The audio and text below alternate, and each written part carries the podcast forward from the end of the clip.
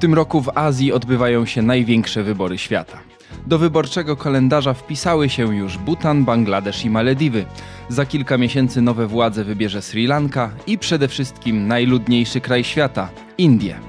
Ale najbliższym przystankiem na wyborczym szlaku jest Pakistan, gdzie głosowanie właśnie trwa. Wynik nie będzie zaskoczeniem, ale droga do niego to materiał na polityczny thriller. Prawdziwe gwiazdy, wielkie upadki, więzienia i zaskakujące powroty. Oraz potężna armia w roli pociągającej za sznurki eminencji. Zapraszamy do Pakistanu. Przy mikrofonach Krzysztof Story i Wojciech Jagielski. Słuchacie podcastu Tygodnika Powszechnego.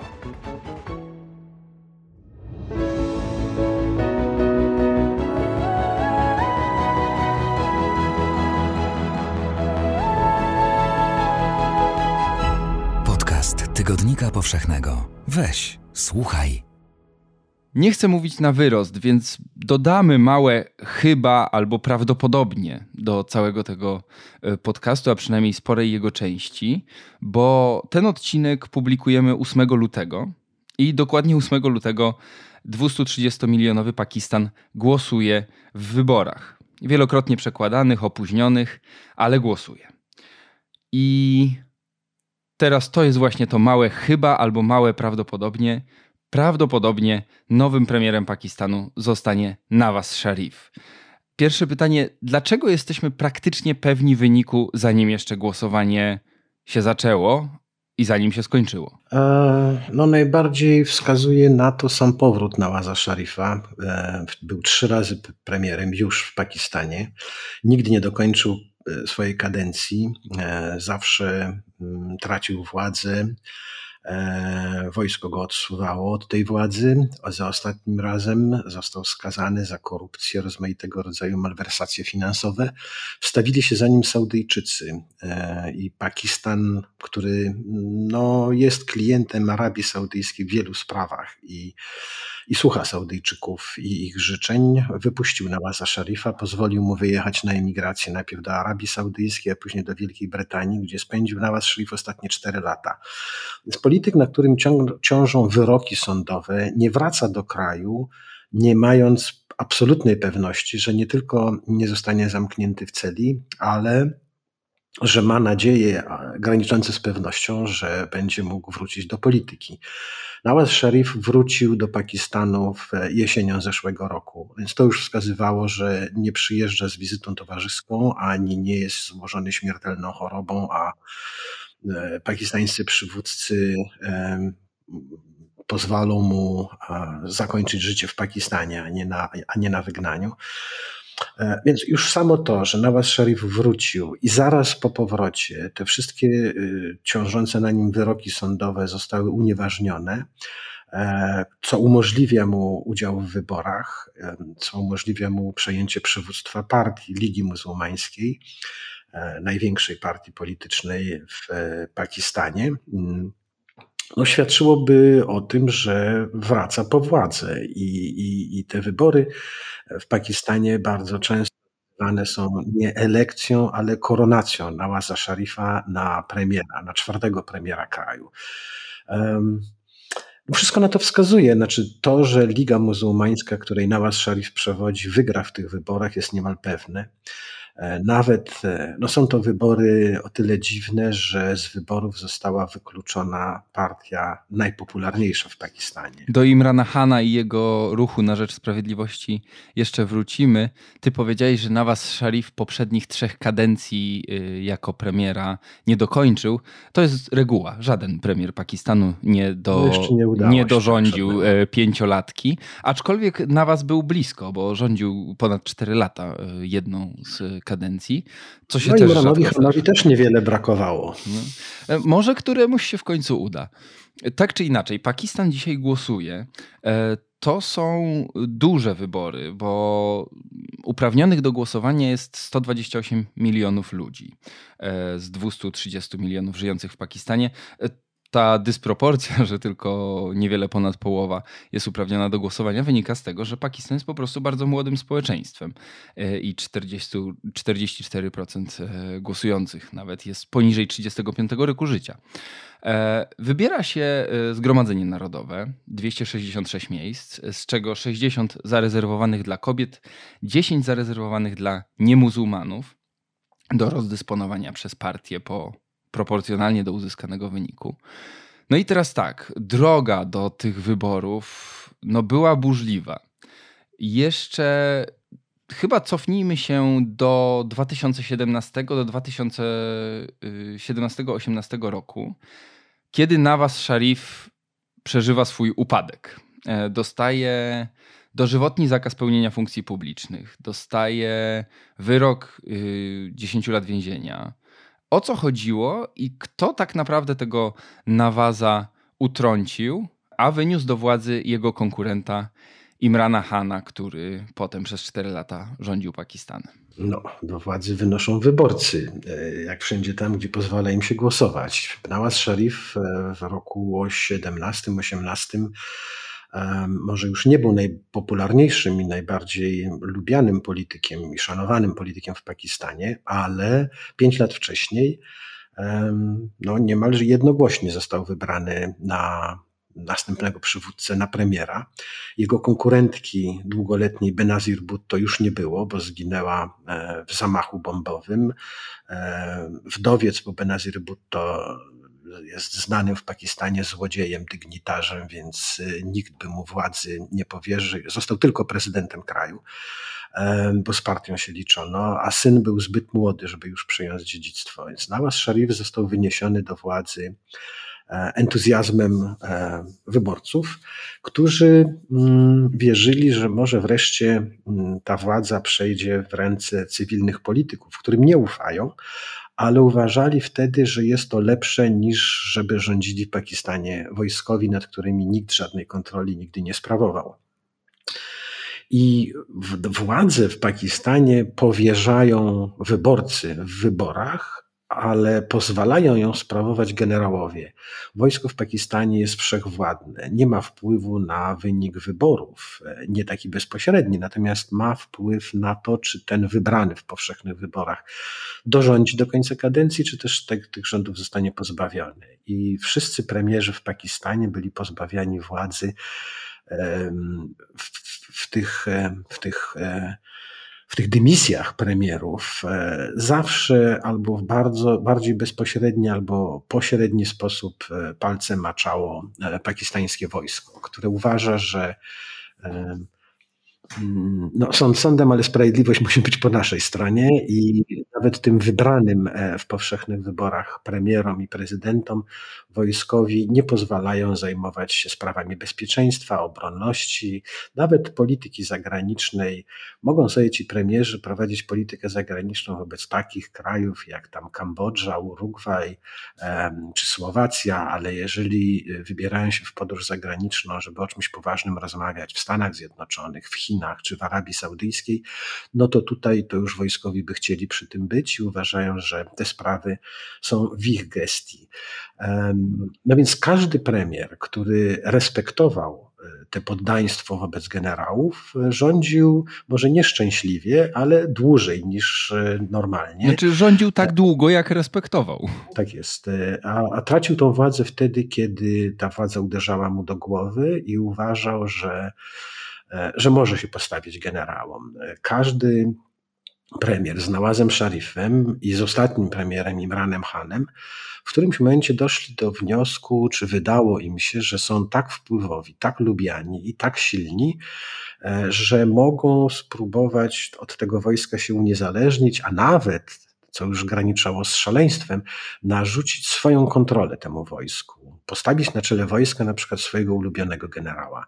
No zawsze się kończyło to w jednaki sposób, albo e, kiedy wojsko mogło sobie na to pozwolić albo nie widziało innego wyjścia, dokonywało zamachu stanu, a ostatnio po prostu e, wprawiło się, wprawili się generałowie w politycznych intrygach i bardzo sprawnie, coraz sprawniej utrącają jedne koalicje i formują drugie, bo po obaleniu Nałaza Szarifa no, sam się wpakował w kłopoty, zawsze miał słabość czy jakąś skłonność do do pokątnych interesów, jakichś malwersacji finansowych, e, zbił majątek i, i, sprawiedliwie został skazany, y, pozbawiony prawa udziału w życiu publicznym nie tylko on, ale także jego rodzina na wszelki wypadek, żeby po nim jego córka nie przejęła schedy i nie robiła tego samego, co, co tata.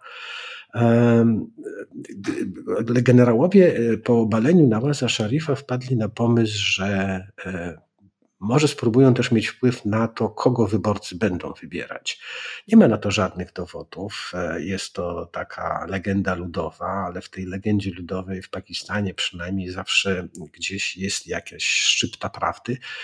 E, najżyczliwiej wojskowi byli nastawieni do nowej partii, która się pojawiła na pakistańskiej scenie, nie w tych wyborach w 18 roku, dużo wcześniej, ale wcześniej nie odnosiła sukcesów, a tu nagle mm, zaczęła się cieszyć dużym poparciem e, wojska, przychylnych wojsku mediom, no wszystkim tym, którzy uważali, że e, te dwie wielkie dynastie, które Pakistanem rządziło od lat, czyli klan szarifów i klan buttów, prowadzą e, Pakistan. No, no, Pakistan jest prywatnym folwarkiem, gdzie na, na, zmianę. E, I pojawił się pakistański ruch na rzecz sprawiedliwości z liderem Imranem Hanem, bo to jeszcze przypomnijmy, myśmy o Imranie Hanie rozmawiali parę razy w tym podcaście, ale przypomnijmy dla tych, którzy, którzy mogli nie słuchać tamtych odcinków. Imran Han to jest e, gdyby powiedzieć, że Robert, Robert Lewandowski zostałby prezydentem Polski, nie, to by nie, było nie, mało. proszę, proszę, nie, nie, nie porównujmy, nie, nie, nie przywołujmy Robertów Lewandowskich, Lechów Wałęsów i Igi Świątek. To raczej by było tak, jakby Diego Maradona został prezydentem Argentyny. No bliżej. Imran Khan był bohaterem ludowym w Pakistanie jako sportowiec, jako zawodnik krykieta. E, zawsze go podziwiano, bo świetnie w tego krykieta grał, e, a jeszcze był e, człowiekiem, który bardzo dbał o swój własny wizerunek, e, no takim pierwszym, może rzeczywiście, rzeczywistym gwiazdorem w Pakistanie.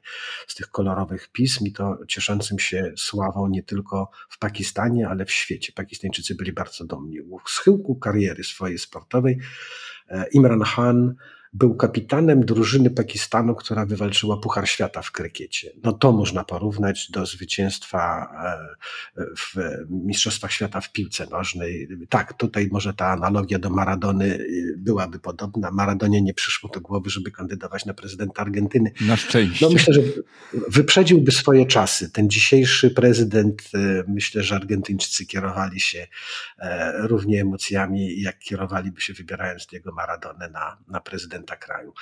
Imran Khan w każdym razie bardzo poważnie myślał o tej polityce. Nie myślał, polityka nie była dla niego elementem e, rozrywki, zabawy, e, czy też e, sposobem zabicia nadmiaru wolnego czasu. Chyba szczerze się przejął i swoją rolą, i sytuacją w kraju. Uważał, że te dwie dynastyczne partie no są przekleństwem. Nie jest też dobrodziejstwem wojsku, które się cały czas do polityki wtrąca i wpadł na pomysł, że wymyśli coś trzeciego, e, no właśnie swoją partię i siebie samego jako, jako ukochanego przywódcę ludowego. I tak się stało. E, Pakistańczycy e, w tych przedostatnich wyborach no wynieśli Imrana Hana do władzy, mając do wyboru jego albo, albo te wszystkie skompromitowane partie dynastyczne, albo partie powiązane z religijnymi fanatykami, którzy przez lata wspierali talibów, uznali, że innego wyjścia po prostu nie ma e, i chętnie powierzyli władzę Imranowi Hanowi, e, a on parł czy szedł do tej władzy, mając e, obok siebie albo za sobą życzliwie do niego nastawionych generałów. Może Imran Khan przywykł do takiego podziwu powszechnego i myślał sobie, że ci generałowie, tak jak kibicowali mu jako sportowcowi, teraz będą mu kibicować i bić brawo. Kiedy z, ze sportowca stał się mm, politykiem. I tak było, ale tak jak powiedziałeś, do czasu. No. Bili mu brawo dotąd, dokąd on grał tak, jak oni chcieli. Tak, Imran Khan e, startował z komfortowej pozycji, bo już był ukochany na wstępie. To był bohater tak. narodowy przecież. Został faktycznie przywódcą. E, do dzisiaj jest bardzo popularnym w Pakistanie politykiem. Do jego obecnych losów jeszcze wrócimy, bo to jest w zasadzie clue tych wyborów, bo Imran Khan, zdradzę, tutaj siedzi w więzieniu. Rządził przez 4 lata, prawie, do 10 kwietnia 2022 roku i koniec jego rządów został spowodowany tym, co w Pakistanie jest regułą, to znaczy premier postanowił, poczuł się zbyt mocny i postanowił się postawić wojsku, którego do tej władzy nie tyle wyniosło, co pozwoliło mu e, tę zdobytą w wyborach władzę utrzymać i sprawować. Imran Khan poczuł się zbyt silny, i e, został odsunięty nie w drodze zamachu wojskowego, tylko w procesie sądowym postawiono mu zarzuty korupcyjne. Dostał dwa główne wyroki 10 i 14 lat więzienia w dwóch osobnych e, procesach. Jeden jest o ujawnianie tajemnic państwowych, drugi jest o um, korupcyjne zachowania, sprzedaż gdzieś na boku darów otrzymanych podczas oficjalnych wizyt, coś tam sobie zatrzymał. Um, no i te, pod takimi zarzutami został odsunięty i y, skazany na 10 i 14 lat więzienia. E, co oznacza, że nie weźmie udziału w tych wyborach. Jeden z najpopularniejszych polityków w całym Pakistanie. Czy gdyby Imran Khan był na wolności, gdyby jego partię dopuszczono do, e, do takiego swobodnego udziału w wyborach, to wygrałby te wybory? Myślisz? Myślę, że tak. E, mimo, że zaczynał jako najpopularniejszy polityk w kraju i zużył tą popularność e, bardzo. E, myślę, że już dzisiaj dla nikogo takim bohaterem ludowym, poza, tych, poza tymi wyznawcami, którzy popieraliby go obojętnie, co by Imran Khan zrobił, w tym kierunku zmierza polityka, nie tylko w Pakistanie, ale wszędzie na świecie to wciąż tych wyborców zdobyłby, czy mógłby zdobyć więcej niż ktokolwiek inny, bo Nawaz Sharif nie jest postacią lubianą w Pakistanie. Rządził już tyle razy, że Pakistańczycy wiedzą, czego się po nim spodziewać, a przede wszystkim czego się spodziewać nie można. To jest taki stary, e, wyliniały polityczny lew. Nieprawdopodobnie pazerny na, na, na, na te wszystkie e, przywileje i korzyści, jakie władza daje. E, partia muzułmańska jest partią no, no może naj, najlepiej zorganizowaną, najbogatszą, więc pewnie jej łatwiej by było niż partii Imrana Hana zdobywać głosy. Z drugiej strony jest to partia starego typu. E, partia Imrana Hana, która uczestniczy w tych wyborach, ale nie pod swoim szyldem, tylko jako politycy niezależni, nie składa broni i uważa, że wprowadzi do parlamentu wystarczająco wielu posłów, żeby coś tam mieć w tym nowym parlamencie do powiedzenia. Startują jako kandydaci niezależni, ale kampanie prowadzą w mediach społecznościowych, w tym świecie wirtualnym, na którym, który staje się dominujący w dzisiejszych czasach, a w którym nie do końca sobie radzą, czy, czy, czy, czy chcą sobie radzić te stare partie, Partia Ludowa, Buttów i Liga Muzułmańska. Myślę, że pojedynek partii mogłaby wygrać Liga Muzułmańska. Pojedynek polityków czy przywódców wygrałby Imran Khan. Partia Liga Muzułmańska najlepiej, co by mogła zrobić, to wygrać wybory pod przywództwem Nawaza Szarifa, ale na następnego premiera wybrać Shahbaza Szarifa, młodszego brata Nawaza, który był premierem po obaleniu Imrana Hana. No, był takim tymczasowym premierem. E, po, po, tym tymczasowym nastał jeszcze bardziej tymczasowy, ale Shahbaz e, Sharif e, dał się poznać jako dobry zarządca nie tylko w Islamabadzie, ale wcześniej rządził przez wiele lat Pendżabem, największą, najbardziej wpływową najbogatszą prowincją pakistańską. I to jest dobry zarządca. O ile na rodzinie szarifów e, wiesza się psy jako na złodziejach e, skorumpowanych, o tyle Shahbaz cieszy się opinią polityka bardzo energicznego, e, pracowitego, tak z tej złej rodziny, ale nie najgorszego. I, i, i to byłaby niespodzianka.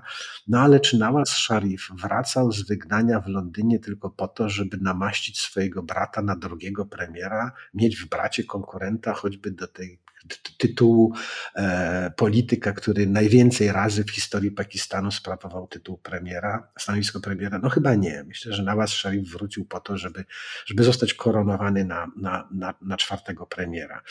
E, Imran Khan w kampanii nie uczestniczy, uczestniczy wirtualnie też. Jego zwolennicy zamierzali wykorzystywać sztuczną inteligencję, żeby Imran Khan, nieprawdziwy, ale ten sztuczny, pojawiał się na wiecach, też nieprawdziwych, ale tych wirtualnych, żeby przemawiał. No to jest troszeczkę taka próba, może nie generalna, ale przed tymi wyborami, które nas czekają, wyborami w Stanach Zjednoczonych, w Indiach Narendra Modi nie będzie potrzebował sztucznej inteligencji, ani w ogóle niczego nie będzie potrzebował. Nawet budżet przyjął taki oszczędnościowy, bo jest tak pewny swojej wygranej, że w ogóle nie, nie przeznaczał pieniędzy na, na, na tą kiełbasę wyborczą. Imran Khan no jeżeli miałby skończyć swoje, swoją karierę, myślę, że nie skończy w więzieniu jednak, bo oprócz tych 14 lat e, zasądzonych mu, 14, e, 14. W sumie 24, e, bo to tam są dwie sprawy. Do, tak, no i do tych 24 dołożono mu ostatnio 7 lat za nielegalnie zawarte małżeństwo trzecie, to jest razem 31 lat. A ma ponad 70, więc... Więc 100 lat by swoje stuletnie, setne urodziny musiałby obchodzić w więzieniu, ale żaden polityk w Pakistanie tak długo w więzieniu nie, nie siedział. I myślę, że jeżeli sprawa władzy zostanie mm, rozstrzygnięta po tych wyborach, to spodziewam się głosów e, nawołujących do nowych władz, litość dla Imrana Hana, może one będą płynęły z Arabii Saudyjskiej, może z Kataru, może z Londynu, może ze Stanów Zjednoczonych. Spodziewałem się, że Imran Khan zostanie wypuszczony z więzienia pod warunkiem, że nie będzie się mieszał do pakistańskiej polityki, albo najlepiej, jeżeli wyjedzie sobie z kraju gdzieś.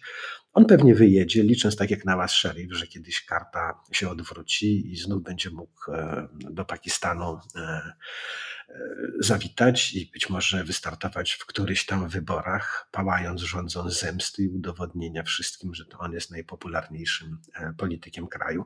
Imran Khan stracił władzę rzeczywiście e, przez swoją nierozważność chyba, bo poczuł się tak pewny, że już nie tylko nie słuchał generałów, ale próbował obsadzać e, dowódcze stanowiska w armii swoimi faworytami. No, wojsko na takiego rodzaju eksperymenta to nigdy w Pakistanie nie pozwalało i nikomu na to nie pozwoli. E, mówi się zresztą, że od odsunięcia Imrana Hana na wszelki wypadek taką prawdziwą, e, szarą eminencją i tak naprawdę prawdziwym gospodarzem Pakistanu jest obecny szef sztabu pakistańskiego wojska, generał Asim Munir. E, on rzadko jeździ w zagraniczne podróże, ale ta jego jesienna podróż do Stanów Zjednoczonych, myślę, że poza sprawami bezpieczeństwa, współpracy w regionie Hindukuszu, e, Myślę, że rozmawiał też o, tym, co się dzieje w pakistańskiej polityce albo co się może zdarzyć w tych niespokojnych czasach myślę, że gdyby ci cywilni politycy mu się zbiesili i sam postanowił przejąć władzę, mm, no to oczywiście cały Zachód e, dochowałby tego rytuału potępieńczego, e, ale, ale, ale. Ale rozmawiałby dalej rozmawiałby, nie miałby wyjścia i gdyby generał obiecał, że Rachciach szybciuteńko przywróci tutaj demokrację porządek, posprząta i wszystko będzie dobrze, to, to, to na Zachodzie mu, mu uwierzą, bo potrzeba, Zachód potrzebuje e, Pakistanu stabilnego, a generałowie dobrze sobie przygotowali grunt e, przed tymi wyborami, bo dla nich zwycięstwo Nawaza Szarifa no jest jakby mm, no, wymarzonym e, rezultatem tych wyborów. E, skompromitowany polityk wraca na stanowisko premiera u kresu swojej kariery politycznej, pewnie no, życia to jeszcze mu się nie wypomina lat, no, 70 parę lat to na polityka e, to nie jest jeszcze wiek emerytalny. Może w każdym razie jest politykiem e, słabszym, dużo słabszym niż kiedyś, więc dzisiaj dużo Więc będzie też niżej podskakiwał. No właśnie, dużo trudniej będzie mu się stawiać e, wojskowy, więc być może jest, to był taki warunek e, wojskowych. Być może oni mu powiedzieli, że wrócisz do kraju, ale tylko jako premier. Zapomnij o tym, żeby dzielić władzą z bratem, żeby być tam jakimś prezydentem. Ma być, masz być premierem i koniec, nie ma gadania. I taki słaby premier dla wojska no, no, no jest znakomitym rozwiązaniem. W dodatku premier przewidywalny, znany, e, nikogo nie zaskoczy, nie rozkocha w sobie już Pakistańczyków, tak jak rozkochał Imran Khan, czy mógłby rozkochać ktoś, kto dzisiaj jest kompletnie nieznany, a tu by się objawił jako nowa wielka nadzieja pakistańskiej polityki. A Pakistan przede wszystkim potrzebuje spokoju, przede wszystkim dobrego zarządcy, bo w Pakistanie sprawy nie mają się dobrze. Imran no właśnie Khan chciałem trochę danych tutaj wrzucić. Mm, pierwsza Y, sprawa to jest, żebyśmy rozumieli, czym jest ta armia, żebyśmy jakby trochę w skali to osadzili. To jest szósta największa armia świata w Pakistanie, dysponująca oczywiście bronią jądrową, zatrudniająca ponad pół miliona żołnierzy e, ale w kwestiach takich budżetowych jedna ósma budżetu Pakistanu idzie na tą armię. Więc to jest naprawdę potężna firma, która ma wpływ na wszystko, co się dzieje w tym kraju. A druga to takie podsumowanie może gospodarcze rządów Imrana Hana, bo oczywiście bohater, trybun ludowy, zresztą ludzie go bronili po, mm, do tego my się jeszcze wrócimy, po jego aresztowaniu były zamieszki w Pakistanie, które myślę, że można porównać do ataku na Kapitol e, w Stanach Zjednoczonych po wyborach przegranych przez Donalda Trumpa. Natomiast jeśli chodzi o sytuację w Pakistanie, to Imran Khan już tak bohatersko tej swojej kadencji y, niepełnej nie dokończył, bo inflacja zbliża się do 30% y, w Pakistanie. Sytuacja ekonomiczna jest y, delikatnie mówiąc nie najłatwiejsza. Zresztą Nawaz Sharif całą kampanię w zasadzie poświęcił właśnie temu, e, to znaczy prostym sprawom, czyli, czyli ekonomii i przede wszystkim walce z bezrobociem i drożyzną. Natomiast e, Pakistan właśnie wchodzi też e, w taki układ z Międzynarodowym Funduszem Walutowym, żeby 3 miliardy dolarów po prostu pożyczyć. E, ten układ ma być na 9 miesięcy, żeby ratować tą robiącą ciężko bokami gospodarkę, bo pakistańska rupia przez ostatnie dwa lata straciła połowę swojej wartości w stosunku do dolara amerykańskiego. E, także nowy premier nie ma łatwego zadania, jeśli chodzi o tą politykę wewnętrzną. E, no to jest jedyna w zasadzie rzecz, która gdyby rzeczywiście te odbywa, wybory odbywały się w normalnych warunkach, a nie były tak kontrolowane no, przez to wojsko, mm, to w tych normalnych warunkach byłaby jedyną rzeczą, która by przemawiała za Nawazem Szarifem, bo czego jak czego, ale nie można mu odmówić doświadczenia w zarządzaniu krajem. E, I Którego Imran Khan nie czasy, nie ma. E, a jako premier no, też zajmował się e, innymi sprawami, jakby ta gospodarka e, działała sama. Jeżeli działo się dobrze w gospodarce pakistańskiej, to nie dzięki polityce Imrana Khana, ale jak działo się źle, to też nie z powodu jakichś złych decyzji. Jeszcze nie nabył doświadczenia, ekonomista nigdy nie był, podczas gdy Nawaz Sharif zawsze zajmował się interesami. Jego rodzina to są bogacze z Pendżabu na przemyśle e, przemysłowi, więc nawet nie jakieś latyfundia, tylko po prostu biznes. On się na tym zna i Pakistańczycy y, no, wiążą z powrotem do władzy Nawaza Szarifa czy klanu Szarifów no właśnie nadzieję, że, że gospodarka przejdzie w ręce doświadczone, pazerne, ale doświadczone. Gdyby y, Nawaz Sharif jako premier e, swoim zastępcą odpowiedzialnym za sprawy gospodarcze zrobił brata Shahbaza, to Pakistańczycy byliby jeszcze bardziej uspokojeni. Tylko, że już nie na, wiele, nie, nie na wszystkie sprawy, nawet rządzący w Pakistanie, mają wpływ. Klimat się zmienia, czy tego chcą, czy tego nie chcą. Co roku, e, każdy, każdy kolejny rok jest trudniejszy do przeżycia, bo są coraz większe e, upały, susze, potem powodzie, potem surowe zimy. Sytuacja, koniunktura e, w gospodarce światowej też nie jest dla Pakistanu korzystna, bo przychodzi płacić więcej za rzeczy, które Pakistan musi sprowadzać. Sytuacja polityczna międzynarodowa no, też nie sprzyja Pakistanowi, bo Imran Khan E, swoją popularność w Pakistanie budował też na tym, na takiej kontrze wobec e, Amerykanów, którzy się w Pakistanie zawsze panoszyli, a Imran Khan miał, miał inne poglądy na Afganistan, inaczej oceniał sprawę w Afganistanie niż Amerykanie. Mówiąc w skrócie, bardziej kibicował e, afgańskiej partyzantce i talibom. Nie podzielał poglądów talibów na, na świat, natomiast uważał, że oni walczą przeciwko obcym najeźdźcom i, i Amerykanie nie zrobili tam nic dobrego w 20 lat, więc pora, by się, żeby się spod tego Hindukuszu wynieśli. No i Amerykanie się wynieśli. E, no i ci pakistańscy fanatycy religijni, którzy wspierali przez lata e, afgańskich talibów i gościli afgańskich talibów u siebie, dzisiaj podnieśli głowy i mówią, że teraz to przyszła pora po zwycięstwie braci talibów w Afganistanie, żeby podobne porządki zaprowadzić także w Pakistanie, przynajmniej w tym pasie przygranicznym e, z Afganistanem, e, u Beludżów. E, dochodzi do coraz częściej do takich, no może nie wojny partyzanckiej, ale współcześni partyzanci spod Hindukuszu raczej walczą przy użyciu bomb wysadzanych, czy za, urządzając zasadzki na patrole wojskowe niż, niż, niż tocząc regularne bitwy, coraz częściej do takich zamachów dochodzi, więc e, bezpieczeństwo też nie jest e, gwarantowane i, i Pakistan nie może sobie ułożyć stosunków z Afganistanem, a dla niego jest to sąsiad niezwykle ważny. Bez takich dobrych relacji z Afganistanem spokoju w znacznej części Pakistanu nie będzie, więc ten nowy premier e, spraw do załatwienia będzie miał całą masę, nawet pamiętając o tym, że sprawy afgańskie, w sprawach afgańskich niewiele będzie miał do powiedzenia, bo to jest też kwestia, którą jako własną kompetencję od lat e, strzegą tych spraw e, pakistańscy generałowie.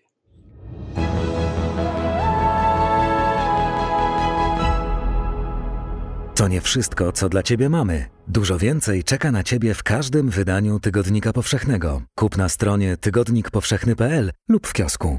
Jak armia w zasadzie wpływa na te wybory, bo to jest taki kolos, który mówi o wszechwładna armia, ale co tak naprawdę ona robi? E, tu są wyroki sądowe dzisiaj już. Raczej nie ma wojskowych zamachów stanów, tak? Nie ma, nie ma generała, który nagle pojawia się w państwowej telewizji, przerywając ustalony program i nadaje swoje orędzie, że teraz to ja będę rządził. E, tylko raczej są takie szyte intrygi, właśnie wykorzystywane jakieś zarzuty korupcyjne. Bardzo szybko są przeprowadzane te procesy.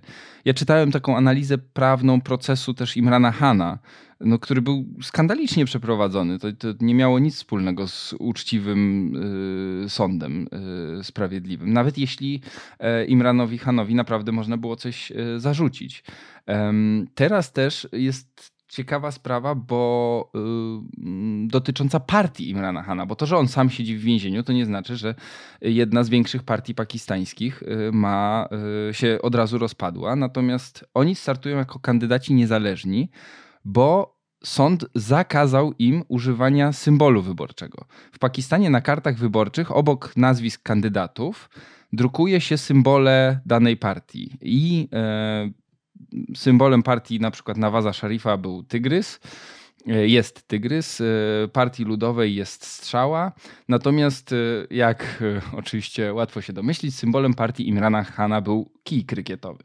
I tego kija nie można używać na listach co y, znacząco chyba też osłabia y, szanse wyborcze takiej partii w momencie, w którym mamy ponad 150 partii startujących w wyborach, e, część społeczeństwa, która y, nie umie czytać po prostu, e, bo w Pakistanie to dalej jest zjawisko dość powszechne. E, czy tak dzisiaj działa wojsko? Po prostu produkując jakieś sfingowane sprawy sądowe, czy jest jeszcze jakiś inny mechanizm wpływu wojskowych na wybory? Ta potęga wojska i jego wpływ na politykę nie wziął się z z poprzedniej kadencji, to nie jest kwestia ostatnich czterech lat, czternastu. Wojsko w Pakistanie ma wpływ na politykę w zasadzie od powstania pakistańskiego państwa. E, Indie przechwalają się, że przejęli po Brytyjczykach, dawnych panach kolonialnych e, demokracji, są dziś największą demokracją na świecie. To oczywiście jest atrapa, skorupa, e, dochowująca przestrzegająca rytuału, ale, ale, ale w rzeczywistości ta demokracja indyjska niewiele ma wspólnego z demokracją zachodnią. E, Pakistan odziedziczył w zasadzie wojsko. Pakistan powstawał jako zlepek e, kilku prowincji, których, które jednoczyło tylko i wyłącznie muzułmańska wiara. Na początku przecież Pakistan składał się z dwóch odrębnych części: Pakistanu Wschodniego, dzisiejszego Bangladeszu i Pakistanu e, Zachodniego, czyli dzisiejszego Pakistanu. Jedynym, co działało, jedyną instytucją, która spinała te prowincje, było pakistańskie wojsko. Pakistan od początku i pakistańskie wojsko musiało toczyć wojny graniczne z Indiami. W 1948 roku w 60. latach, w 70., kiedy odrywał się Bangladesz. Więc przez te wszystkie lata wojsko było niezwykle potrzebne, a tocząc wojny, siłą rzeczy miała coraz, miało coraz więcej do powiedzenia w sprawach polityki państwa. Wreszcie generałowie postanowili przejmować władzę i przejmowali je w drodze puczów, e, wtedy dosyć powszechnych, jeszcze niepotępianych tak bardzo, jak, jak potępiane są dzisiaj. Te wszystkie lata e, sprawiały, że mm, wojsko nie tylko coraz bardziej e, miało wpływ na władzę i tą władzę sprawowało przez ponad prawie połowę niepodległego istnienia Pakistanu, to wojskowi rządzili bezpośrednio Pakistanem, ale generałowie czy pułkownicy, którzy przechodzili na emeryturę. No przecież nie znikali. Ci, którzy rządzili, mieli też wpływ na gospodarkę. Dzisiaj partia przyjmuje władzę, obsadza wszystkie rady nadzorcze w państwowych koncernach swoimi ludźmi. No nie tylko dlatego, że jest przekonany, że oni są najlepszymi fachowcami, tylko żeby po prostu mieć wpływ, na, mieć dostęp do pieniędzy. Generałowie robili dokładnie to samo. E, emerytowani generałowie zostawali senatorami. Ci, którzy mieli wykształcenie prawnicze, zostawali sędziami. No nie tacy ludzie zostają sędziami sądu Sądu Najwyższego przecież. I nie tylko w Pakistanie, czy Trybunałów Konstytucyjnych. Pakistanie wpadli na ten pomysł dużo wcześniej. Dzisiaj gospodarka pakistańska, czy te najważniejsze sektory są kontrolowane przez ludzi związanych z wojskiem pakistańskim. Telewizje e, mają wojskowi, czy powiedzmy, no te, te lobby wojskowe ma wpływ w Pakistanie na mnóstwo spraw. I dziś, kiedy wojsko wysyła sugestie do dziennikarzy, żeby mm, informując o kampanii wyborczej, e, nie wymieniać nazwy partii Imrana Hana. Nawet do tego stopnia. Nie jest to zalecenie administracyjne rządu, jest to sugestia. Ale w Pakistanie wszyscy doskonale wiedzą, co może się zdarzyć, jeżeli ktoś tej sugestii nie posłucha nie podporządkuje się jej. E, w Pakistanie e, media akurat chyba są najbardziej odporne na te wpływy czy te pokusy wszelkich rządzących, żeby zaprowadzać jakiś dyktat, jakąś cenzurę, ale w mediach, wśród tych dziennikarzy często zdarza się, że ci najbardziej nieposłuszni czy nierozważni znikają albo giną, albo lądują w więzieniach.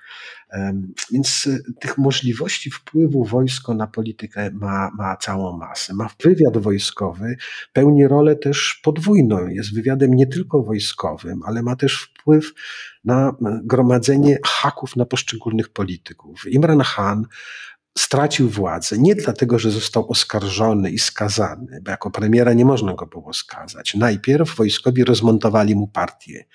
Ni stąd, ni zowąd, kiedy nad Imranem Hanem, kiedy doszło do konfliktu z wojskiem, nad Imranem Hanem pojawiły się czarne chmury i kolejni politycy, którzy byli jego wiernymi towarzyszami, odchodzili z jego partii, przechodzili do innych partii, tracił większość i w końcu nie miał tej większości. Był partią mniejszościową, ktoś wpadł na pomysł, żeby urządzić głosowanie nad wotum zaufania, które Imran Khan musiał przegrać. I tak stracił władzę, że wojskowi perswazją e, przekonali posłów Imrana Hana, żeby go porzucili, żeby z większości stał się mniejszością. Imran Han był sprytny i on próbował walczyć z tym, z tym, z tym przewrotem, jak to nazywał, w sposób konstytucyjny, prawny. Mówi tak, proszę bardzo, zostałem odsunięty od władzy, to posłowie, którzy są wciąż mi wierni, składają mandaty w prowincjach e, pasztuńsko-hajberskiej i w Beludżystanie, tam trzeba zgodnie z konstytucją wybory zorganizować w ciągu trzech miesięcy. Wierzył Imran Khan, że jeżeli zgodnie z konstytucją po odsunięciu go od władzy w kwietniu, wybory zostaną przeprowadzone w lipcu, w sierpniu, to je wygra i do władzy wróci. Ale nawet na to mu nie pozwolono, tylko przeprowadzano wybory, powołując się na rozmaite preteksty, kruczki prawne, przesuwano je z miesiąca na miesiąc, tak żeby dać sobie czas, żeby skompromitować Imrana Hana w oczach Pakistańczyków, wsadzić go do więzienia, oskarżyć o wszystkie możliwe złe rzeczy. Imran Khan nie jest niewiniątkiem. E, to, to, to, nie wynika z jego pazerności, może on nie potrzebował, nie ma takiego ciągu na, do, do, do, do bogactwa jak Nawaz Sharif, ale kultury kancelaryjnej w sobie też nie, nie, nie wychował. I myślę, że to raczej z bałaganiarstwa i z takiego gwiazdorstwa Imrana Khana wynikało to, że coś, co się należało państwu, Imran Khan sprzedawał e, na Allegro jako swoje własne. Tak, no i kosztowało go to stanowisko, ale umówmy się, gdyby nie to, to znalazłby się jakiś inny zarzut. E, wojsko w Pakistanie e, na pewno by coś e, znalazło na skłóconego z sobą premiera. E, pytanie, bo też nie, nie chciałbym, żebyśmy traktowali to wojsko jak monolit. Czy w tym wojsku też nie ścierają się jakieś różne frakcje i czy tam widać jakiś spór, czy wszyscy jednak mówią, na was Szarif jest naszym kandydatem? A tego to nikt w Pakistanie pewnie nie powie i też nawet jeżeli na dziś e, Nawaz Sharif jest kandydatem wojska, to nie znaczy, że będzie tym kandydatem jutro czy pojutrze, albo że jest takim, taką postacią bezkrytycznie czy bez żadnych uwag e, akceptowana przez wojskowych. Ale e, mam wrażenie, że w wojsku panuje jedność, bo wojskowi wiedzą, oczywiście wojsku niżsi rangą oficerowie nie mają żadnego, do, żadnych korzyści z tego, że ich generałowie rządzą krajem, e, ale wiedzą albo wierzą, że tak jest lepiej niż mieliby rządzić e, cywile. Mm, to po pierwsze, ale co najważniejsze, e, w wojsku ufają Pakistańczycy bardziej ufają wojsku chyba niż partiom politycznym, może z wyjątkiem partii Imrana Hana. Sondaże przeprowadzone pod koniec zeszłego roku, już nie pamiętam dokładnych danych, ale świadczyły zdumiewająco, że wśród młodych Pakistańczyków przekonanie, że to wojsku lepiej ufać. Wojsko jest godniejsze zaufania niż partie polityczne, no było powszechne. Tłumaczono to w Pakistanie, że ci młodzi Pakistańczycy nie pokładają mm, nadziei i nie ufają tym generałom, którzy wtrącają się nieustannie w politykę, tylko mają zaufanie Pakistańczycy młodzi do instytucji, do wojska jako instytucji, e, która jest niepodzielona, która działa, nie jest tak skorumpowana jak inne e, instytucje pakistańskiego państwa, ale jednak e, to okazuje się, wciąż, że ten eksperyment z utworzeniem Pakistanu jako państwa, no właśnie na to sobie Pakistańczycy do dziś nie odpowiedzieli, czy Pakistan miał być państwem dla muzułmanów, czy też państwem muzułmańskim. I te spory o kształt pakistańskiego państwa, jeżeli one trwają, tyle lat, prawie 100 lat po narodzinach, to znaczy, że, że, że ma Pakistan ze sobą jakiś głęboki problem tożsamościowy. I kiedy mm, taką cechą pakistańskiej osobowości jest niepewność samego siebie, e, no wybiera się tych, e, do których można mieć zaufanie, którzy nie zawodzą. A pakistańskie wojsko, wojsko, nie generałowie, rzeczywiście Pakistańczyków chyba mm, nie zawiodło, sprawdzało się w tych sytuacjach trudnych. E, no, te, ta wiara Pakistańczyków w pakistańskie wojsko może dziwić podróżnych, Pewnie nigdzie na świecie nie spotyka się pomników e, rakiet atomowych. E, w Pakistanie, owszem, może nie tak często jak kiedyś, ale wznoszono te pomniki. Były to łuki triumfalne dla pakistańskiego wojska, a nie dla pakistańskiego państwa nawet nie dla pojedynczych generałów tego czy owego, tylko nie, bardziej dla, dla, wojska, wojska jako instytucji, wojska instytucji, gwarantującej stabilność e, całego kraju.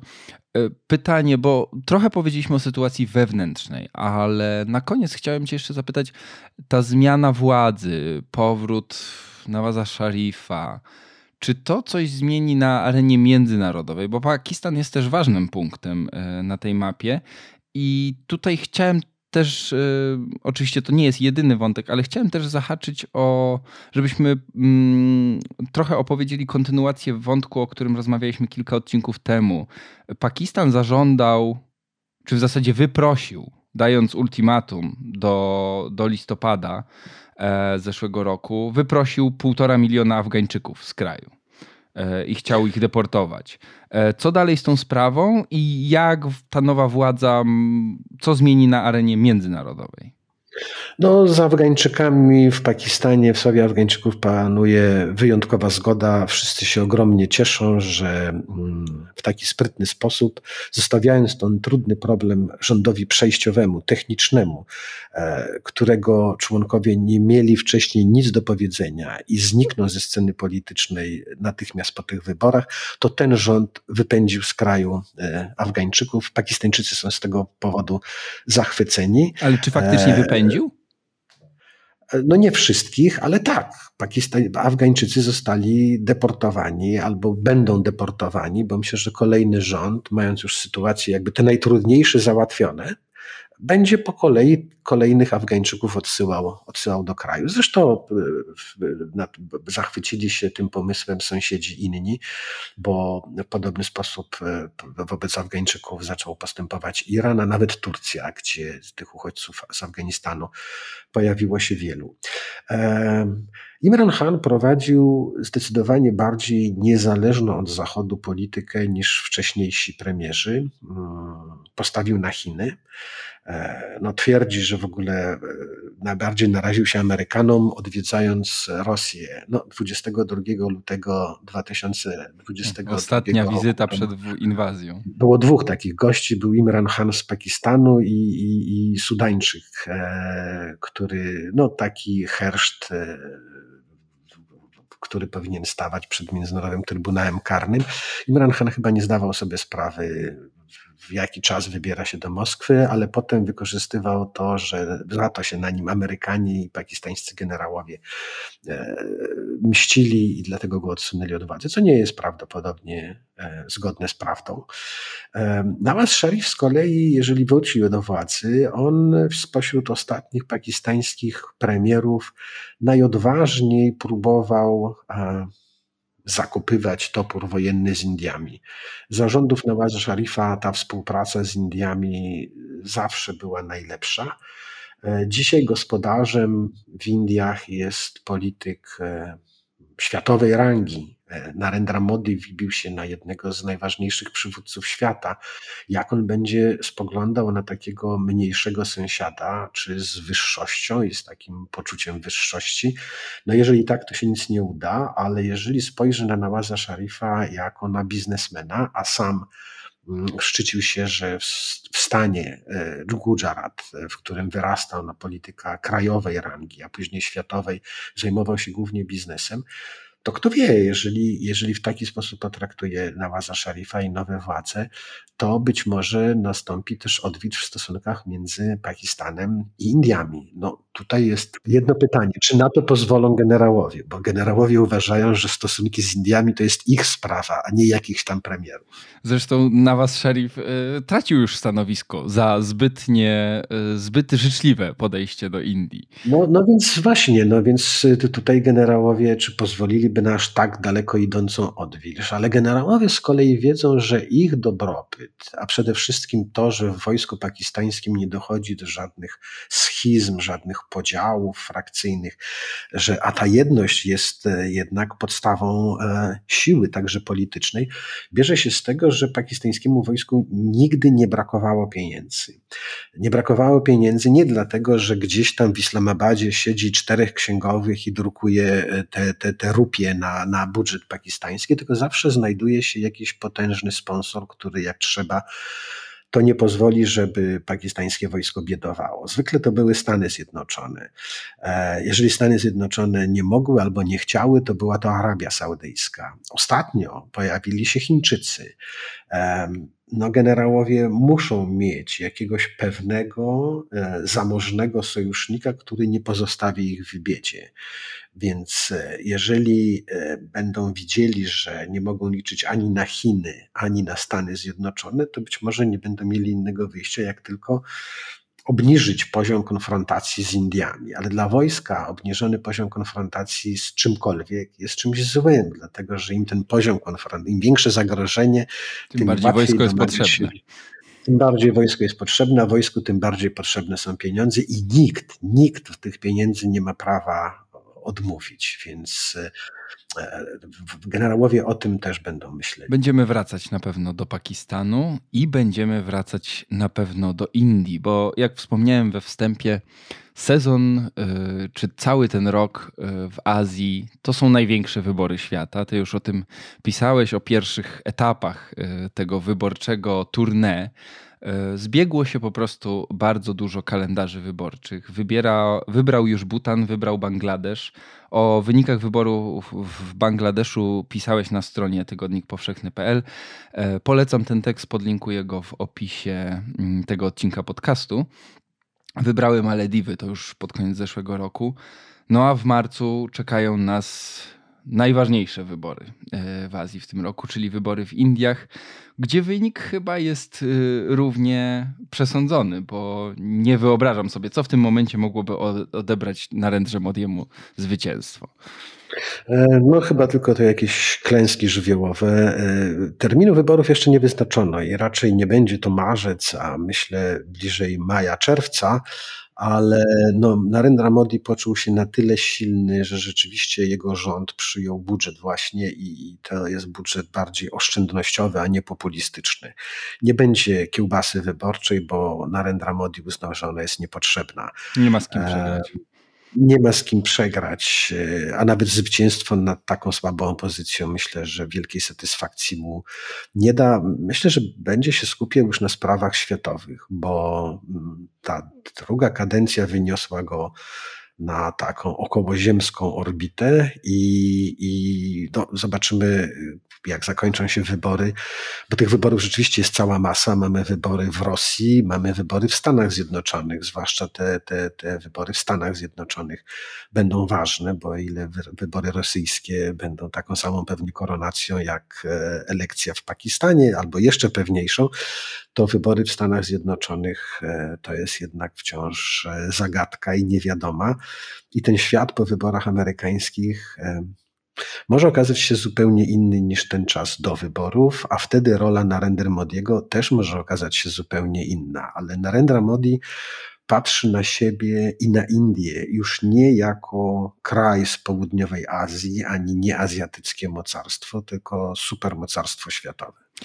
To wszystko będziemy relacjonować i opowiadać Wam w podcaście i na stronie tygodnikpowszechny.pl, gdzie już teraz serdecznie zapraszam. A w tym odcinku podcastu Jakielski Story to już wszystko. Przy mikrofonach, zgodnie z nazwą, Krzysztof Story i Wojciech Jagielski. Dziękujemy Wam bardzo za wysłuchanie i do usłyszenia.